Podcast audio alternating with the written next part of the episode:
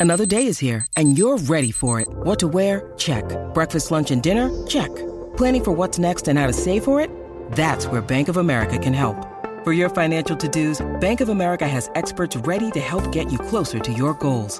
Get started at one of our local financial centers or 24-7 in our mobile banking app.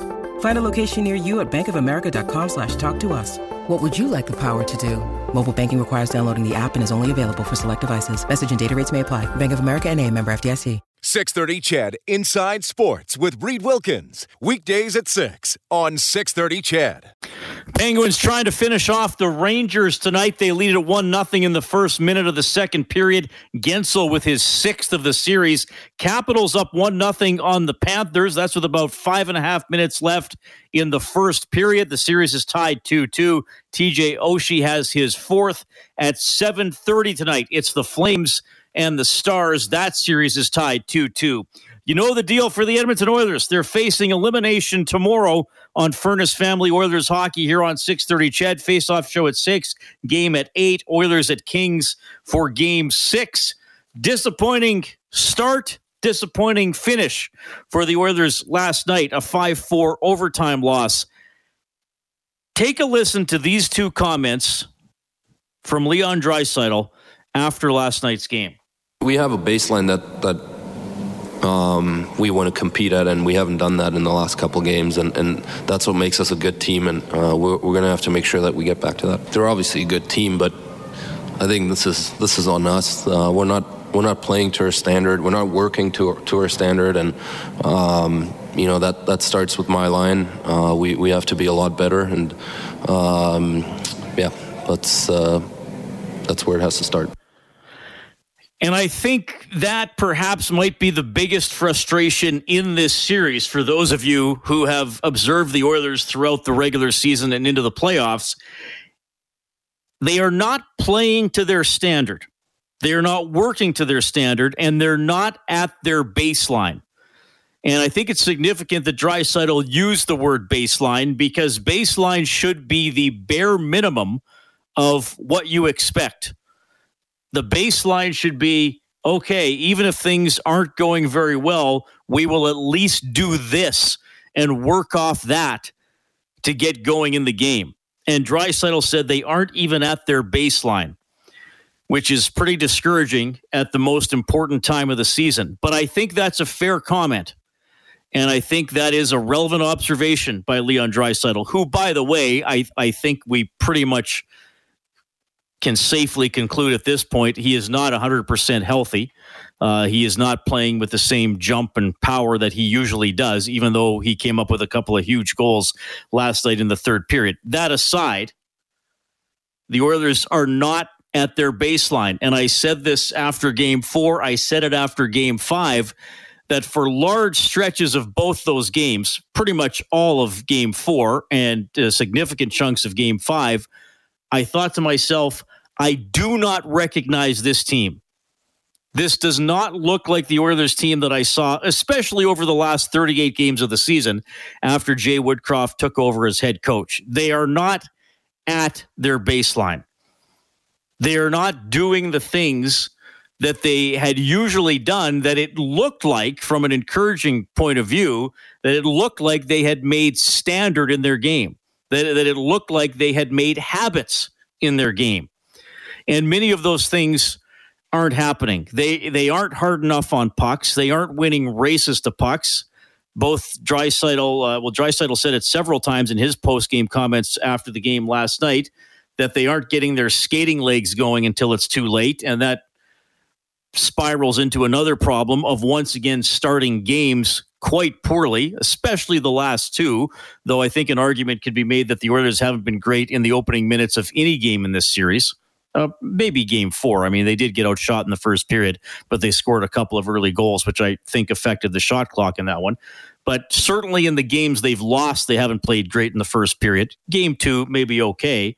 Uh, but it certainly had them playing uphill last night, and they were certainly in a situation where you probably are, could argue that the Oilers were fortunate to escape the first period last night down just one nothing. So the, the Oilers are not achieving their baseline. And that's going to be pretty frustrating if they lose the series tomorrow or if they win tomorrow and lose in game seven. That you might look back on at least two games in this series and say that wasn't anywhere near the Oilers' best. Look, I know we're talking about this from an Edmonton perspective. Full credit to the Los Angeles Kings, who we will discuss tonight. They have come in with a game plan. They have committed to that game plan. They have executed the game plan. Yes, they have been blown out twice, but they've still won three of the five games, and and they've bounced back from two blowout losses in which they were outscored 14-2. Even though they were down 2-1 in the series, that might have broken some teams. That might have made some teams think we just these guys were not good enough. I mean, we'll try, but we're not good enough. The Kings didn't think that. They stayed right with it, then just bounced back with strong efforts. They bounced back with victories. So full credit to what the Kings have done. But as Draisaitl said, they're a good team, but the Edmonton Oilers are not playing to their standards. And so that's part of my point here as well. That there could be a, I mean, there's obviously going to be a lot of frustration with the fans if the Oilers don't advance past the first round. But especially if you look back on the series and say, well, that's that's not the same team. You know, maybe the Kings win in six, and we're going to be sitting here on Friday saying in at least half the series, the Oilers didn't perform anywhere near their potential. And it wasn't just the Los Angeles Kings stopping them. There, were there are some things here that have set into the Oilers game that we haven't seen in a while, and eh, they're not executing at the level they have under, especially under Jay Woodcroft and now they're really up against it. And uh, I, I, know there's a lot of frustration and maybe a little bit of pessimism in oil country tonight, which I fully understand. We're going to dive into this. Uh, I have plenty of time for you tonight because uh, I, I, know you've been thinking about it. It's been uh, brought up to me by several people in my life over the last uh, 20 hours or so. What's wrong with the Oilers? What's going to happen tomorrow? As uh, as you guys know, I've talked about this over the years. I'm a bit of a comic book nerd. I stopped at uh, Warp Two this afternoon to get a comic, and uh, what do I hear people discussing around me? Boy, that was a tough one last night. Boy, we played crappy, then we played good, and then in the end, we were crappy again. So I know it's on everybody's mind. 780-496-0063 is the number. The hotline is powered by CertainTeed, the pro's choice for roofing, siding, drywall, insulation, and ceiling systems. CertainTeed Pro all the way. So that's point number one for me. That they're uh, they're not at their baseline, and, and we'll get more detailed on that as we go along about exactly what that means. I think for those of you who've watched the team, uh, especially since Woodcroft took over. We we kind of know what that is. I, I want to share something else. I was talking to my dad this morning about the game. And uh, my father says, Wasn't it Gretzky who said you miss 100% of the shots you don't take? I said, Yeah, that sure was. That sure was Wayne Gretzky. And that's sure what the Oilers have looked like at times, doesn't it? Now, full credit to what the Kings are doing. They're shooting. They got the puck a lot. They're busy in the offensive zone. But I thought, especially in that first period last night, the Oilers had opportunities to just shoot the damn puck at the net. Yeah, maybe Jonathan Quick's going to stop it. Maybe it's not as uh, as high percentage of scoring opportunity as you would like. Maybe it's not going to lead to a fancy highlight reel goal. So what? You need the puck in that area. And I, I think the Oilers are uh, probably a little frustrated. I think to some extent they're being a little obstinate because it's not just the big guys. It's not just the razzle dazzle, the guys capable of the razzle dazzle who are doing this. I think there are a lot of players who are not just firing the puck at the net. The Kings have a game plan. Put it at the net and have at least one forward going there. Don't think about it. Don't look. Don't try to hit a trailer. I mean, there, there have been rushes in which I thought, okay, this pass is going to go to the trailer and he's going to have a wide open shot. Nope, Kings just fired it at the net. Get somebody there. And, uh, you know, you've seen plays. I, I remember Zach Hyman yesterday walked out of the corner in the first period. He was he was checked. There was a guy on him, but he but he had a shot for a split second and he held it and, and then he got poke checked. That's just the one play I remember. There there are other instances. So the Oilers are missing 100% of the shots they don't take. Now, I don't want to just I, don't I don't want to make it sound this is all like, well, just work harder, just try harder, because you still have to have skill. Skill is very important. But what happens when you do some simple things? You give your skilled players a chance to make plays. What happened on the Oilers' first goal? They forechecked, you know, they got the puck into an area where they were able to pressure the Kings defense. They forechecked, they got the puck, they got it back to the blue line. Brett Kulak took a couple steps to the inside and wristed the shot on net. You know what? It was a shot that Jonathan Quick could have caught and could have held on to for a faceoff, and the and the play would have died. But at least you would have had an offensive zone faceoff. The Kings seem pretty happy with those because they're doing that all the time and they're winning the series. Now, Kulak's shot in this case lands in front of the net. McDavid picks it up. Quick gets pushed pushed out of position, chasing McDavid. Then McDavid's skill takes over. He's able to, you know, hold on to the shot, take it behind the net, keep the puck, slide that cute little pass to Kassian, who pretty much had an open net. So you still need skill to finish that play. But why was the skill able to do something on that play? Because the Oilers won a puck battle and just got the puck to the darn net and then McDavid could go to work. Another thing I want to point out in this series Jonathan Quick is not an impenetrable fortress of a goaltender. Like, he's not the god of all goalies. His save percentage is what it is in this series for a reason. Uh, he's he's totally beatable. I, I know he has a great resume, and I know he's made some great saves in this series, and I know he's still pretty darn good at the age of 36. Um, but he's not unbeatable if you get the puck down there and make him work. And I'm going to refer to that goal that Kassian scored. Jonathan Quick was not even in his crease when that puck went in the net.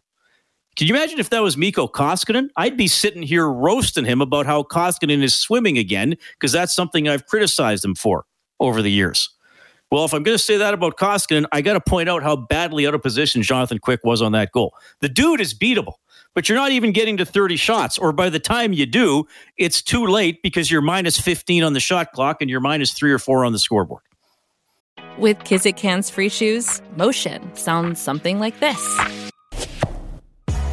Kizik helps you experience the magic of motion. With over 200 patents and easy on, easy off technology, you'll never have to touch your shoes again.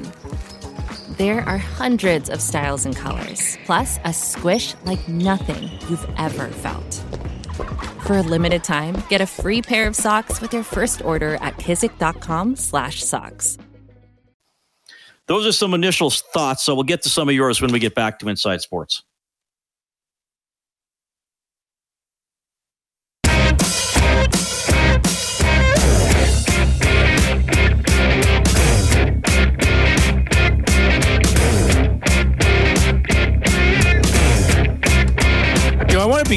Think Jonathan Quick is a very good goaltender, and maybe his some of his stats aren't flattering in this series, but he's got more wins than than the guy at the other end, and he's he's made some really big saves. I'm just saying there are times to me it looks like the Oilers are convinced unless they can put a shot right under the crossbar, it's not a shot worth taking. Whereas I'm saying just make the guy work. That's what the Kings are doing to Mike Smith. Make him work. Maybe he'll mess up. Maybe a shot will go in off a leg or off a stick.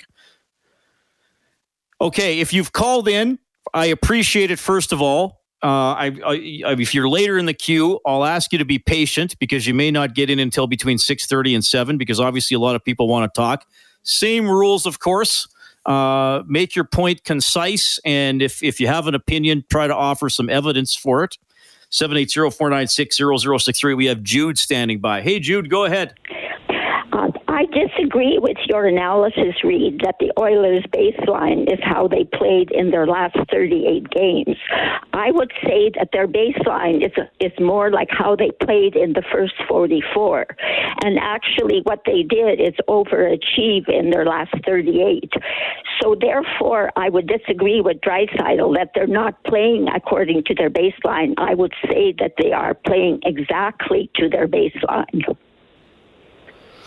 All right, no, that's fair. I, I, mean, I thought they were better in the second half of the season, and I thought they showed uh, a lot of potential. But I mean, maybe you're right. Maybe they're just not good enough to to go head to head against another good team for seven games and win the series. Um, yeah, I appreciate that, Jude. Seven eight zero four nine six zero zero six three. No, good, good phone call, good reasoning. Uh, we can disagree for sure. I don't want again. You you can disagree with me. I just I require evidence in an argument. And maybe Jude's right. I mean, maybe maybe that maybe they maybe they weren't that good. Maybe they overachieved second half of the season. I don't know. I saw some things that I liked. I know one thing I heard from people discussing the team in the second half of the season, saying that the Oilers were playing a more of a playoff style game and scoring more playoff style goals, and not re, you know living and dying on their power play and special teams like they were in the first third of the season. Maybe that was the illusion. Who knows? Uh, we got Matt on the line as well. Hey, Matt, go ahead.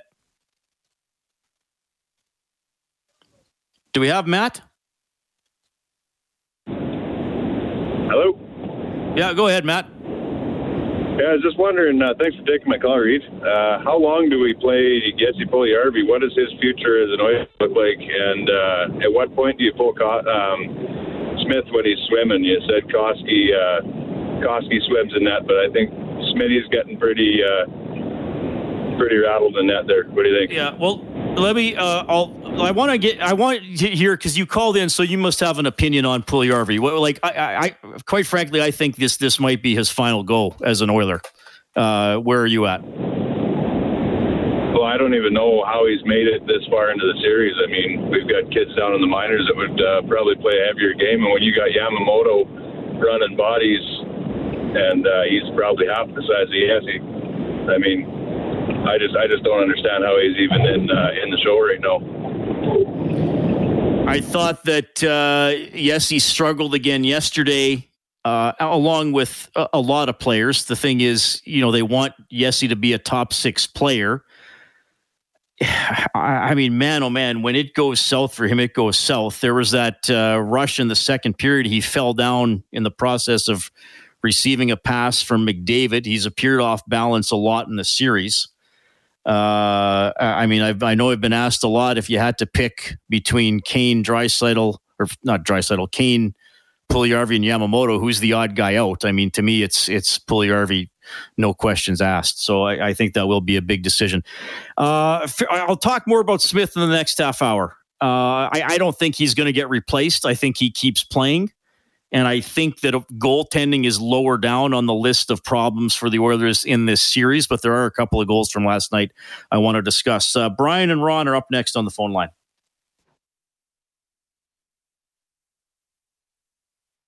Six thirty, CHED. Inside Sports with Reed Wilkins weekdays at six on six thirty, CHED.